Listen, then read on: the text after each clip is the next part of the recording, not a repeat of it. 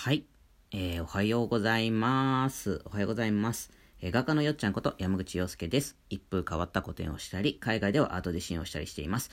目が不自由な方に絵を感じてもらうための作品の音声ストーリーを自分の声で録音していて、副音声作成と、えー、目の不自由な方の発信のために毎日ラジオ配信をやっています。ということで、えー、今日はですね、土曜日なので、Facebook の方で同時ライブ配信という形でやらせてもらいました。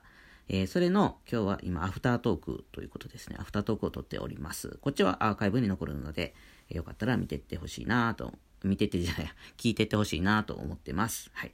えー、どんな話をしたかと言いますと、ちょっとかいつまで言いますと、えっ、と、世界中にある黒いものを全部集めて、そこに白いカラスがいなかったらっていう話だったんですよ。これね、タイトルね、かい、あの、ちょっと今思ったら間違えてますね。ちょっと思っ間違えてますね。世界中にある黒いカラスを集めて、そこに白いカラスがおらんかったら、えっ、ー、と、カラスは黒いっていう証明できるという話のパラドックスの話をしたんですよ。ちょっとタイトル間違ってるけど、もうこのままいきます。間違ってるというコメントが欲しくて、このままいっちゃう。はい。で、昨日ね、あの、半分の半分の話あったんですけど、えっ、ー、と、こう、ラジオトークとかね、スタンド FM って画像貼り付けられないんですよ。それで、あの、Facebook の方はちょっとわかりやすい、すっごいわかりやすい画像をね、貼り付けたんですけど、えっ、ー、と、まあ、あの、検索してもらえるように、ちょっと今ここで答え言っときますね。二分法のパラドックスっていう、えっ、ー、と、パラドックスでした。昨日の話の答えは二分法のパラドックスっていうやつだったんですよ。まあ、なゼノンのパラドックスとも言うみたいなんですけども、二分法のパラドックスの方が多分僕の話した内容に近いことがパッと出るんじゃないかなと思います。はい。で、今日話したのは、そのカラスの話なんですけど。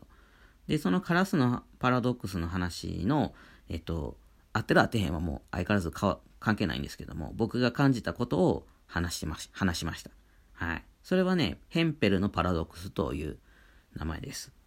うん。ヘンペルのパラドックスって入れたら、そのカラスのパラドックスの話が多分出てくる、いっぱい出てくるんじゃないかなと思います。うん。でね、そう、そういう話をしたんですよ。やっぱりほんでね、そういうやっぱパラドックスみたいな絵が描いていきたいなと思って、それを未来に残していきたいなっていう、もうずっと僕はあるんですけども。で、それをどうやったら描けるんやろうって言って、やっぱ描き続けるっていうことそのものがね、なんかこうパラドックスなんじゃないかっていうふうに至るっていうか、うん。なんかそれが一番僕が望んだ死後、死後の未来というか、死んでもなお役に立つ存在というか、うん。なんじゃないかなと思って、うん。今、そこに行き着いて、あの、Facebook のライブ配信は終了したんですけど、これは今、アフタートークなんでね。うん。やっぱりそこに、やっぱ生き方とかあり方が絵に出るって、全然前回ぐらいぐらいに話したんで、ぐらいぐらいにって言って、言っちゃって、もうパラドックス化しちゃってんじゃん、みたいな。うん。あの、言ってた、言ってたんですけども、うん、やっぱりね、生き方あり方に絵が出るわけやから、描き続けることそのものがパラドックスになりうるんじゃないかなと思うわけですよね。うーん。そうなんですよ。そこにどれだけオリジナリティというか、うん。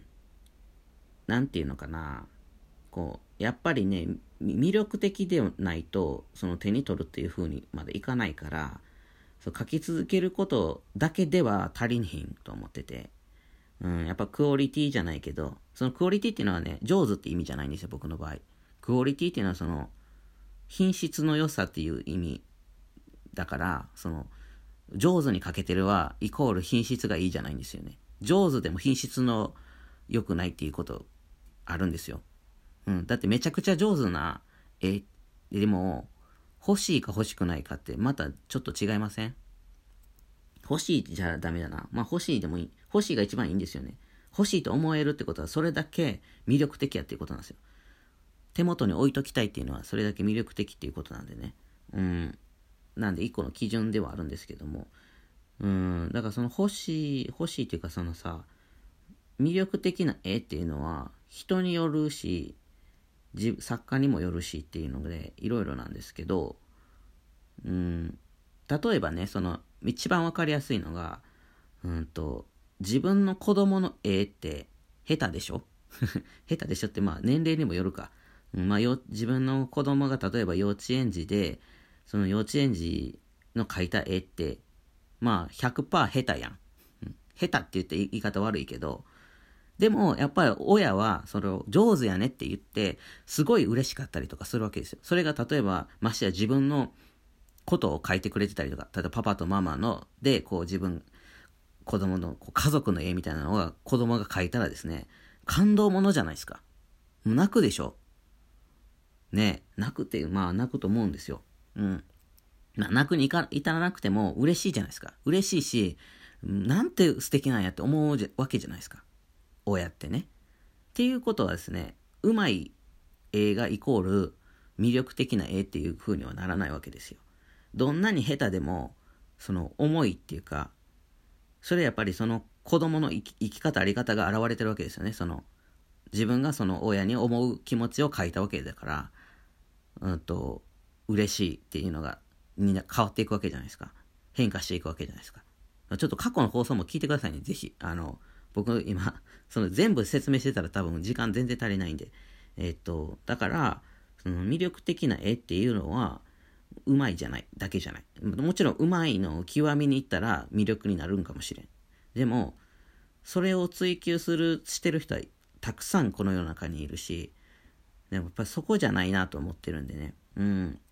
魅力的な絵を描くことっていうのは絶対クオリティの高いものを届けるっていうのは絶対的にあるんだけどもやっぱその中の生き方あり方もどんどん反映していくっていうだからやっぱりね陰と陽はね2つセットじゃないといかんと思うんですよ。いかんって言ったら悪いな。